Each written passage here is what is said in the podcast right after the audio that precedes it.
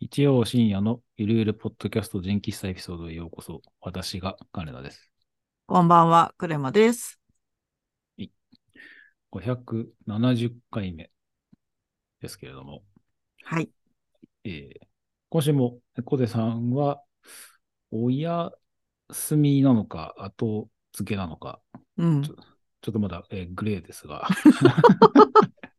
まあ、一回お休みでもいいんじゃないですおか。休みでもうね、んうんはいまあ、うん無理せず、うん。まあ、あ一応まあ我々二人でお送りしたいと思ってますけれども、まあ、2022からの、まあ、振り返りはまあ先週しましたが、まあ、えっ、と、なんやかんや行って、えー買い物好きの我々うんですので、そういえば何買ったっていう話をしてなかったなと、はい、思いましてです。2022年、こんないいもの買っちゃったぜって自慢をですね、お互いに。自慢。はいバチバチでしていこうじゃないか。はいはい。はい。対戦形式でね。はい。 思うんですが。じゃあ、まず、先行、僕からいいですか。じゃあ、はい。お願いします。じゃあまず、えーランキング形式。うんえー2022年、金田が買ったもの、えー第3位。はい良かったもの、第3位。えー、てけてけてけてけてけで。けでけでけ。えーっとですね。LG フレームレスゲーミングモニタフレームレス。ー。はい、 そう23.8インチですね。え、結構大きいってことえっとですねうん。まあ、ちょっとまあ話、前もちょっとしたかと思うんですけど、うん。もともとまあ、あの、まあ、仕事は MacBook Air でずっとやってて、うん。で、なんかこう、サイトの構成とかするときは、もともとあったモニター、BenQ のう27んインチのモニタうんうん。ーでつないでやってたんですよ。で、えー、まあまあゲームやってますって話がある中で、ちょっと27インチだと、うん。その、仕事用で使うそのモニターにうん。ゲームつないでやってたりもしたんですね。そうんうのん中で、HDMI で中でこう切り替えをして、仕事仕事するときは、その HDMI で1とか、うん。ゲームするときは HDMI の2みたいな感じでやってたんですけど、えー27インチでゲームやるとちょっとでかいと。あ、でかいんだ。なでるかほいど。。じゃ、ちょっとでかいんです。うんうんうんで、ちょっともう一回りちっちゃいの欲しいな。あと、えっとフレームレートが、えっと、70とかだったんですけど、その勉強のやつは。うん。その買ったやつは144っていう倍、その細かい、例えばキャラクターの移動とかの描写が細かくなる。な、そうですよね。そうそうパラパラ漫画がもっと細かくなるみたういんな、うんうん。になるやつが欲しいなと思ってて、うんえー、Amazon フライデーで、あ Amazon、あブラックフライデーで、それがですね、安くなっていたので、よし、これは買いだ。つって買った。うん。で、えっ、と、結果的に言うと、僕がや、えっと、やっているゲームはまだ、その144のそのフレームレートにまだ対応できてないんですよ。うんうん最高出力60とかなんですね。うん。うで、ん。BenQ のやつは70とかだったんで、全然うん BenQ のやつでも、そのフレームレートに関して今対応しきれてはいるんうんでうすけん。ど、それでも、やっぱりそのちょっとこじんまりになったことによって、画面全体のその描写が結構真ん中だけじゃなくて、画面の四隅とかにも必要な情報がこうな出るわけですよ。その味方の。そういうことなの。サイズがこじんまりすると、その分キビキビするんですかそうそう、あのね、味方の体力とか、うんあと、そのちっちゃいミニマップとかが左上に出たりとか、うんそういう情報量がうん単純にちょっとギュッてなるので、うんうん視界っていうか目の動きが若干、その何でしょう、幅がちっちゃくなる。だなかるらほど。疲れ視目線を移動が減るってことですそね。うそうそうそうそう。うんうんうん。そういう意味もあって23.8インチぐらいが、24か。とうか、んそれぐらいが良いとされている ええそうなんだ。知らなかった。っていうのを割とこう実感できてる感じうーん。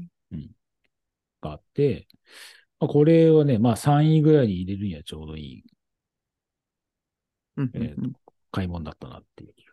なるほど、なるほど。うんちょっと質問があるんですけど、フレームレスの部分も聞いてもいいですかそれは、そのベゼルが薄いってことなんでしょうかあ、そうですね。周りの外枠うん。みたいなものが、まあ、ほほぼほぼない。あ、ほぼほぼないんだ。そうそうキワキワまで映像が来るってことですかそうですね。えー、綺麗そうですね。なんか。 LG はあんまり、まあ、いいい印象というか、そんな、特別な何かはなかったんですけど、うん。まあ単純に安いからいいかっつって、まあ、調べて買ってみたんですが、うん。結構良かったですね。これうーん。うん、そのゲーマーの人たちも割とおすすめしてるような、えー、割とまあいい買い物したぜっていう、ドヤ顔できるなるほど、なるほどね。一品ち、です。ちなみにおいくらなのでしょうかブラックフライデーで19,800円でした。あら、結構リーズナブルな感触を得ますね。でしょうん、うん、うん、うん、うん。それもあってね、まあそのコスパ的に見ても全然これでいいです。うーん、なるほど。感じでございました。いい買い物、第3位。うん。はい。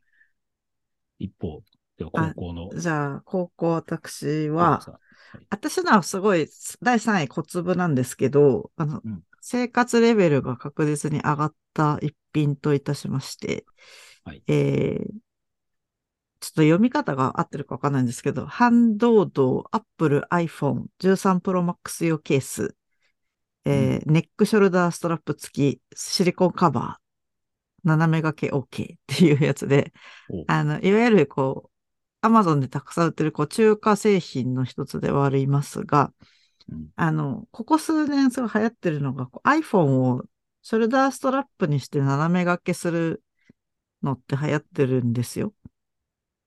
どこで界隈 で。日本で。。日本で。あそう、日本で日本で。結構う、ーんあの別にデザイナーとか関係なくて、もしかすると女性の方が多いのかもしれないんですけどうん、あの、女性が昔から持っているあのバッグとしてポシェットってあるじゃないですか。斜め掛けしてちっちゃくて、ハンカチとか口紅とか入れるやつ。うんそれみたいな感じで、あの、斜め掛けできるように、えっと、スマホをセットするものっていうのが猛烈に流行ってると思うんですけど、うーん多分電車の中で見回したらみんな持ってると思います。 ぐらいの勢いで。うんうん特にね、やっぱ女性の方が多いのかもしれないんですけど、で、すごく便利で、まず両手を離しても体にこう iPhone がセットされており、で、それを、なんでそれを望むかっていうと、よく聞くのが女性の服ってポッケが少ないんですよね。ああ、なるほど。うん。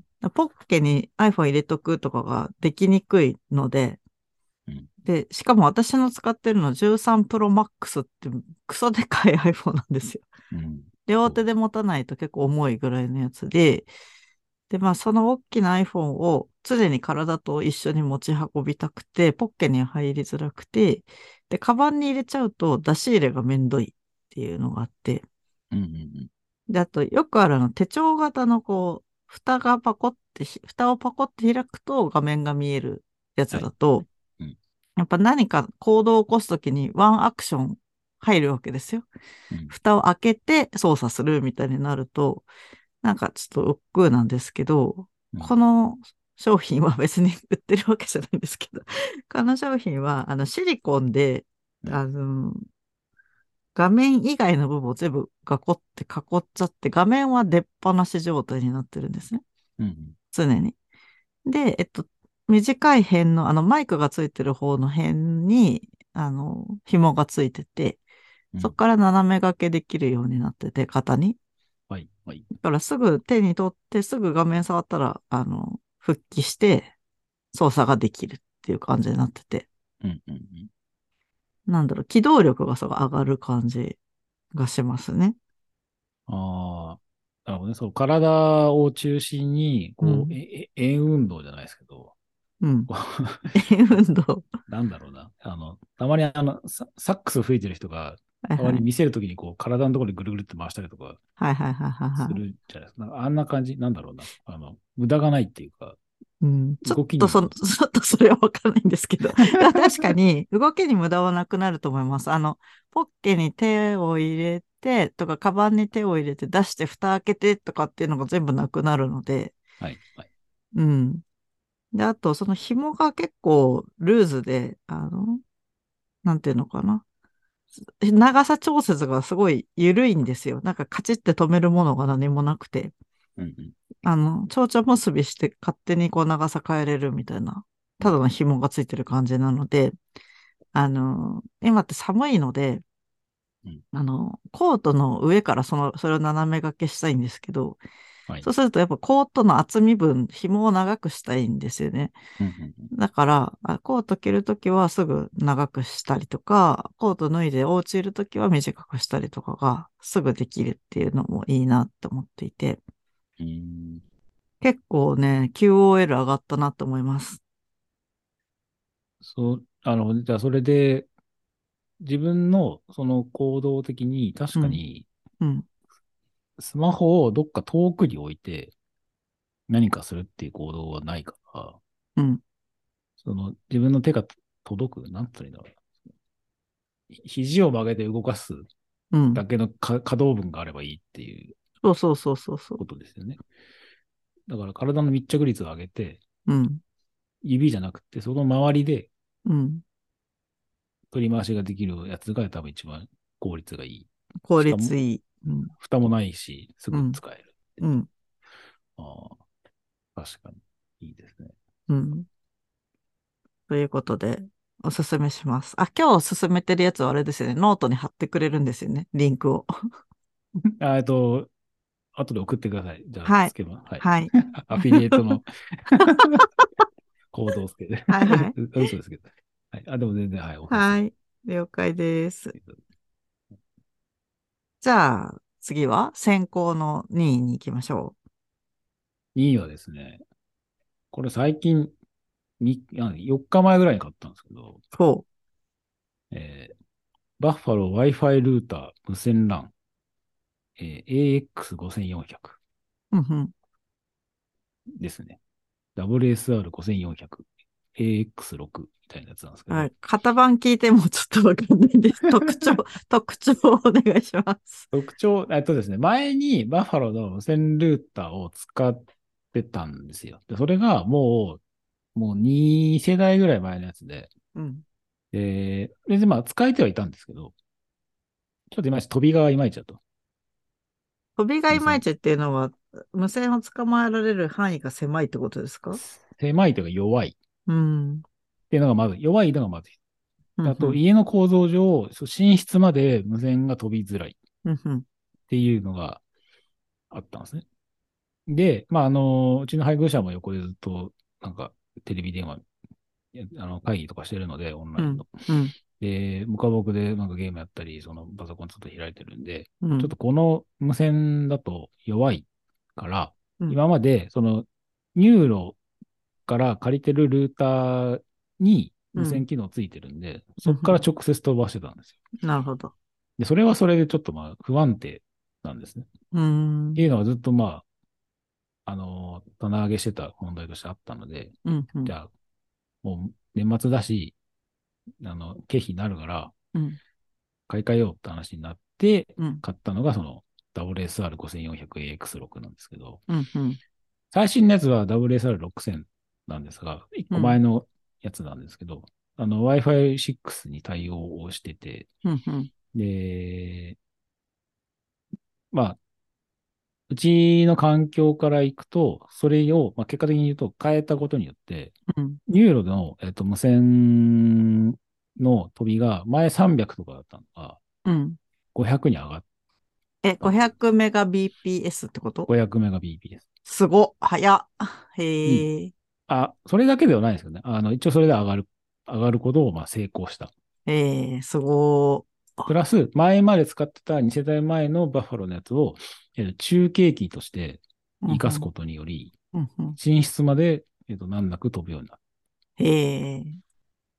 ていうのがあります。で、えっと、最初に話したそのニュー、ニューロから借りてるルーターはもう無線を切ったんですよ。うんうんお前はもう、あの、ニューロから来る光の電波だけ受けてればいいよと。無うん線のやつは全部こっちがやるからっていう風うんに設定を変え、なるほど。で、あと細かいところで、Wi-Fi6 の、うんえっと売りである、いろんな機器に対して、えっと同時に通信をするっていう機能は、これがこのルーターの売りなんですけど、うん。その機能を切ったんですよ。なるほど。結論から言うと、Wi-Fi6 をの機械があるかどうかをこいつがずっと探してしまうので、あはいはいはい。それが無駄だって話があって、うんうん。それを機に、うんうん。で、飛びも100%じゃなくて出力を、あえて75%ぐらいまで下げたんでうすーね。ん。そうすると、他の家とかに飛んでる無線と干渉しづらくななるほど、なる。っるほど、なるほど。ていう、こう無駄をい排除して排除して、うんうん。もう無線のルーター、無線 LAN として、もう特化した設定にかかることにより、うんうん。えー無線だけで、えっ、と、540。最高なんか600ちょいまで出たかな。すごー。うちなんて85ですからね。ああ。80ではちょっと、なかなかっていう。すごいなーはい。一応それでは飛ぶようにはなったっていう。えー、なんか、それも QOL 上がりそうな感じですうね。んすごい。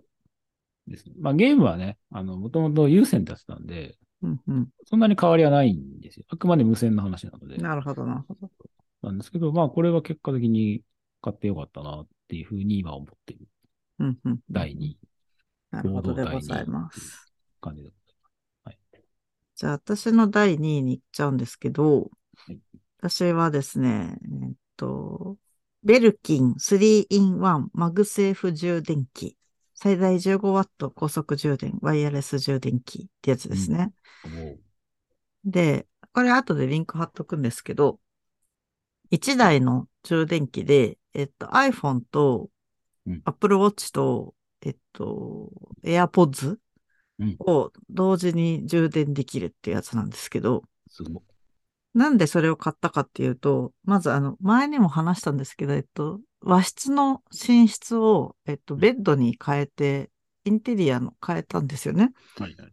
で、和室の時ってもういろいろ構ってなかったから、あの部屋のコンセントから直接なんかこう3本ぐらいコードが出る、なんだろう、USB のアダプターを挿して、で、そっからこうそれぞれ今話したものを充電するみたいな感じで運用してたんですけど、うんまあ、まあ見た目は本当に全然良くなくって、線がいっぱい出てる状態みたいな感じでうん、で、今回インテリアをすごくこう手を入れたことにより、こうベッド周りにその USB の充電ケーブルが3本もある状態っていうのが、うんもうなんともこう嫌な感じ。トグロを巻いて、はい見た目。も悪くて、うん。どれがどれやらみたいな感じになるし、うんこれを解消したいぞって思ったんですよ。で、検索してたら、最初中国製の4000円ぐらいの、なんか、3-in-1 の充電器があったのでうん、一回買っちゃったんですよ、それを。ああ。で、それが、まずなんか、嫌だったんだけど安いからって思って買っちゃったんですけど、うん。なんかこう、充電するときに青いライトがつくんですけど、うん。それがすごい、私、まず青いライトがあんま好きじゃなくて、こう、見る、見ることが。うん。で、それが寝てる間にずっとついてると気になって気になってしょうがなくて。うんうんで、そこになんかこう、手拭いとか被せて光をこう、 隠してたんですけど、はい。もう見た目的にもそれで最悪じゃないですか。なんか昔の電話機みたいですそようね。そう実そう家の、実家の電話機みたいな。カバーが被せられてて、で、そのうちに、もう充電ができなくなるっていう、おーまあ、本質的にダメじゃんっていうなこるとほどになって、もう4000円損したわって思ってすごい腹立ってて、うんで、買い直すのにどうしようって思った時に、なんか私の会社あの、えっとなんかガジェットのチャンネルがあって、うんうんなんか会社ですごいそういう情報を好きな方々が集っているので、おあの、これこれこういう理由でこういうふうに買い替えたいんですけれどもって相談をしたところうん、すごい有益なアドバイスをたくさんいただき、で、そもそもお前はその Amazon であの桜チェッカーかけてんのかっって言われて、おさく、桜チェッカーっていうサイトがあって、うん。あの、レビューが本物なのかどうかっていうのをこう判断してくれたりとか、うんうんうんその桜チェッカーのサイトの中で、あの、きちんとした評価、あの、嘘じゃない評価をこう投稿し合うみたいな、なんかそういうシステムがあるってことも 初めて知ったんですけど、うんうんうんで、桜チェッカーで私が買った商品を検索したら、桜度がめちゃめちゃ高くて、 うん桜度高いイコール、こう、嘘のレビューというか、がいっぱいついてるやつなんですよ。 うんでまあまあ、そうですね。そうそう。騙されちゃったね、みたいな感じになって。はい国家、国家総動員。そうそうう。そうそう。 はいそれで、まあ、ちゃんとしたの買いなって言われて、勧められたのが、あの、ベルキンって、あの、アップル創業時ぐらいから、ちょっと創業時はごめんなさい、あの、ちょっと正確な情報じゃないんですけど、うんあの、アメリカのブランドで、アップルの周りの製品をずっと作ってる信頼のメーカーがあるよっていうことでうん、見た目もなかなか美しい、なんかこう、2本枝が生えてるみたいな、がっしりした重みのあるデザインで、うんただ値段がお高くて、1万9000円するんですけど、おーまあ、信者価格って感じは、うんそうそうそうそうそうしますがはい。でも、まあその生活の快適度を、まあ4000円から1万9000円かとかいろいろ考えたりとか、うんあせっかくベッド周り美しくしたとかいろいろいろいろ考えた結果、まあこれ払っとくお金かなって思ってま買ったんですけどうん、結果良かった。あはい、よかった。うんおお結果良くて、で何が良かったかっていうと、見た目もすごい綺麗になった。線が1本のところから、えっと3個にその枝分かれして、美しく収納され、うんあと iPhone が電池で、あの、背面から磁石でこうつくやつなんですよね。うんうんあの、なんて言えばいいんだろう。USB じゃなくて、ケーブルじゃなくて、うん非接触充電って言えばいいんですかね、これ。ケーブルで繋がないで、なんか丸いとこに置くと、そうそうそう。背面からあの磁石で吸着して電気が吸い取れるやつ。うんうんすいません、専門用語が分かってないんですけど。まあ、それ使えるしう、んあと早くて、なんかうん Apple Watch とか10分ぐらいで充電完了しちゃう感じで、体感。あの、その3点が、あと、変なライトがついてないっていうのがすごい良くて、さ寝るときに頭の周りにライトがあるのが本当嫌でうん、まあその意味ですごい、これも QOL 上がったのが第2位です。逆に充電中であることっていうのを示すのはどっか違うとこにあるんですかえーっと、まず Apple Watch と iPhone 自体が、こう充電中のアイコン出るんですよね。あ、はいはい。うん。で、えっと、AirPods に関しても、オレンジないしは緑色のあのちっちゃい点みたいなライトがつくし、うんうん。で、あそう AirPods かそうかだと、えっと、置いたところのすぐそばにすっごい白くてちっちゃいライト、ゴマみたいなサイズのちっちゃいライトがプチってついて、あの、通電してるよっていうのはわかるようになってて、うーん。もうそれぐらいでいいわって思って、その、一個前のやつ、青い輪っかがすごいでかくボーンって光ってて、うんうん。もうそこ、それいらないわってすごい思ってたので、なんかそのイメージあるんですよね。なんかその無線充電うん。的なやつって。なんかその宇宙船が着陸する場所みたいな、あ、そうそうそうそ うそう、真っ赤みたいにそなうってそるやうつ。そこがこう光ってるみたいなイメージあるんですけど。あれいらい。ないですよ。いらない。うんあ、そうなんです。 うん。わかる。あの、まず本体で充電中かどうかわかるのでわ、かればそうですね。うん確かに。そう、トゥーマッチなんですよ、つまり。うんなんかやってる感がすごいなっていうそうそうそう。感じは。いらない、いらない。いらない。はい。ってことで、あの、おすすめです、これも。 ただ、お高いので、ブラックフライデーとか見る方がいいかもしれないです。うんうん。うん。なるほど。じゃあ、堂々の1位いきますか。あ、じゃあ、金田が2022買ってよかったもの、はい。第1位。えー、てけてけてけてけ。iPhone SE2。 2023、2年ですけどね。 2022。うはいん。えっ、と、まあ iPhone6S、僕の愛する iPhone6S が、あの、うんちょっと深い傷を負ったっていう話を、再は三いは再四してて。はいはい。で、えっ、と、まあ12月の29で一応仕事納めになったんで、うんうん。じゃあこのタイミングなんで、変えるかと思って、えーついに、えー SIM カードをその iPhone SE2 に、うん。えー入れ替えたと。なるほど、なるほど、なるほど。おめでとうございます。ありがとうございます。ただですね、あの、6, 6年ぶりうん。 7年ぶりぐらいの機種変更だったんですが、うん。びっくりしたのは、あれ iPhone って今、iPhone 同士でデータ転送できるんですね。ああ、できますね。マジあれビビったんですけど、うん。もう古い人間なんで、まず iTunes でバックアップ取って、うん。バックアップ取ったデータから、その、いろいろやってデータをしなきゃいけないのかとかと思ったんですけど、うん。なんか普通に Bluetooth で横に置いとくだけで2台、はい。でデータ転送できちゃうから、できちゃうんですすよ。げえ。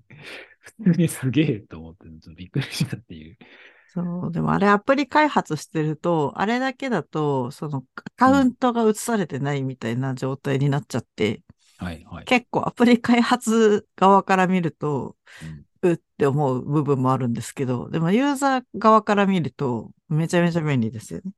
いやー、べん便利でしたね。うんあでも一応、まあ、バックアップは取りましたけど、それはそれとして。いや、でもね、そう、本当に、あのー音楽データから写真データから、ほぼほぼ、それだけで、終わっ、すぐ行けたんで30分ぐらいだったかな。うんうん。ほっとくだけでできちゃったんで、すげえな、と思って。さすが iPhone SE2 だな。何気にそこにこうギリギリ、ギリギリしがみついてくれてた iPhone6S にありがとうと思いながら、うんうんうん。やりました。そうでやっぱりね、まあ、あのも iPhone S- SE2 の、今更この2022年に iPhone SE2 の良さを話すのも、 あれなんですけど。いや、でもね、あのやっぱち違いますね。その、持った感じ。うんうん。まあまあ、ほぼほぼそんなに、まあ大きさもそこまで大きくは変わらないし、うん。いいんですけど、まあその、ちょっとまあ、あのー話ずれずれるかちょっと、あれ、ルールから逸脱するかわかんないですけど、ケースも一緒に買ったんですよ。うんうんうん。で、買ったケースがなんか米軍規格のやつで、はあ。それをつけたんですけど、その感じの、よくも悪くも 6S の時につけてたのと、よりも良いずっしり感がちょっとあって、うんうん。 iPhone 持って、こう、一番最初 iPhone3GS を持った時ってこんな感じだったな、みたいな、わかんないですけど、うんうなんかん。ちょっと昔懐かしいずっしり感がよくも悪くもあったりとかして、うんで大きさはそんなに大きくないし、画面も全然液晶も割れてないから、うん操作がしやすいし、 今まで引かなかったボタンが効くみたいな。なるほどそこマイナスがゼロになっても快適っていうのそうはまあありますよね。本当に。それが大きい。勝手になんか、あの、アプリがブルブルブルブル震えないし、うんうんうんうん。右下が割れてたんで、ツイッターとかやってると勝手にあの DM の画面が開いちゃうんですけど、ああ。開いちゃったんですけど、それがないっていう。割れてるイコールあれですね。触ってる感じにあそう検知されてたってことですよね。つずまーりっと、ずーっと押されてるような感覚、なるほど感ね。じになっていたので、それがないっていう。そう。よかったですね。 やっぱ iPhone SE2 っていいなって。あんまり SE2 とは関係ない気がす る。でですかね。ま あでもまあ、あの、OS はね、まあ新しいのに、まあ、なっていて、まあまだまだ使えるはずなので、 OS いくつにしたんですか ?16.2。 10 16.2ですねう。んうんうん。にしたので、まああと6年ぐらいは、きっと頑張ってくれるはずなので。うん。長持ちだ な。 なので、えーうん今度は、今度はこいつを愛そうっていう気にはなってるうんなるほど。感じ花田さんの思い愛を受け止めてくれる SE2 ですね。であってほしいな、うん。願っ、切に願ってる。なるほどです。それが第一位。あなるほど。おめでとうございました。りがとうございます。倉山さんは、じゃあ、私はのい1位は、今までの流れと全然違うんですけど、うんあの、ニトリのうん足元パネルヒーターを折りたためるパネルヒーターっていうやつですね。6990円。これを押したいと思います。折りたでた、める。うん。えっとね、三面鏡みたいになってて、はいはい。うんまあそもそもうち、すごいちょっと東京の中でも若干寒い方に住んでまして、うんで、冬場冷えるので、エアコンだけだと辛くて、うんこうじんわり温める系が欲しく、で、今までってあの電気ヒーター使ってたんですよ。すごうい古いやつで、なんか、うんあの、スイッチ入れると、ジュジュジュジュジュって音がする感じのやつを使ってたんですけど、うんそれが、ちょっと見た目も大きくて、電気もすごい食うし、あと、さっき言ったような音もすごい、なんか、ジーってすごいずっとしてて、うんうんあと、一方向からだけ温めるので、こう、体のバランスが悪いっていうか、はいはい。で、ちょっとずっと気になってて、買い替えよう、買い替えようって思ってたんですけど、うんで、それも また会社の人に、もう最近買い物するときにその会社のガジェットチャンネルでずっと聞いてて、すね。有識者がいるもんですね 。そう、有識者たちに聞いて、で、その、パネルヒーターいいよってなってて、うん。で、そのニトリのやつがいいところ、あまあいろんな会社が出してるんで、どこもいいと思うんですけど、うんまあ結構手頃な価格だった。7000円ぐらいで買えてうん、で、グレーの、うんと、フェルトみたいな生地で包まれており、うん。で、こう三面鏡みたいにパタンパタンってこうしまえるというか畳めて、で、広げると、この字型をもうちょっと開いたみたいな感じになって自立するんですね。ほうで、机の下に入れられるので、こううん足をくるむような形で置くことができるから、あの、なんて言うんだろう。バランスよく、右も左も両方温められる。うんうんで、音がしない。うん静。か。で、あの、光とかも出ないから、その前のやつってオレンジ色の光がこう光る感じになってたんですけど、はいあの、音も光も出なくて、すごいこう安心感があって、うん、多分猫とかいたら完全にこの前にずっとうんうん。とどまるだろうなっていうぐらい、もうじんわりすごい包むあったかさになってて、ひでなんか膝掛け、ごめんなさい、僕のイメージだと膝掛けみたいな感じなんですけど、そうではない。いや、あの足にー引いて。つ、つついたてみたいな感じ。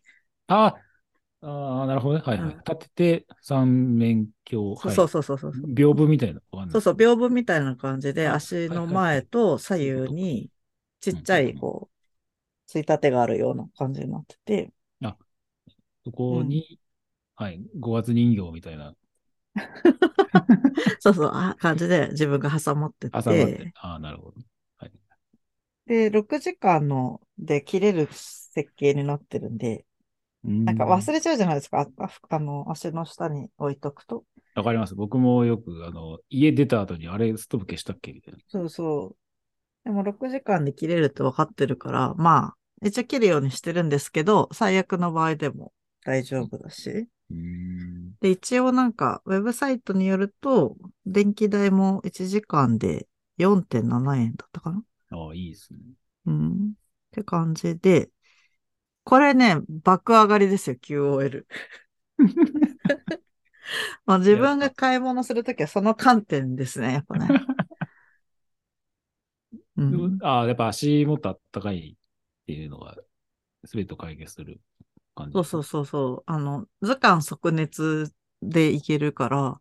うんうん。あのエアコンだとやっぱ、喉痛くなったりとか、上だけ痛くなっちゃったりとか、うん。結構体調に、なんていうんだろう、悪影響っていうか、よくないです、あんま好きじゃないんですけど、このじんわり足だけ暖かい状態っていうのがすごい快適で、うんうん。で、夏になったらその畳んで、パタンパタンって畳んだら一枚の板状になるので、うんうん。それでしまえるみたいなので、いや、いい買い物したなって思ってます。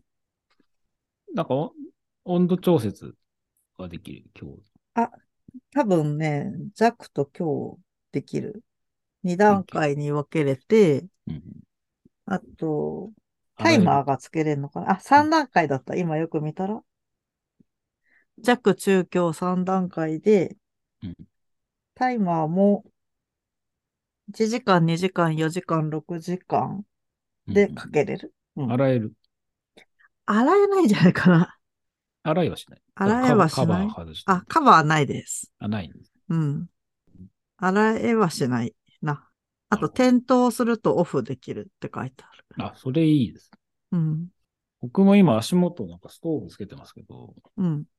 あの、なんか400、800ぐらいの割ざっくりしたや山膳のやつうんうん。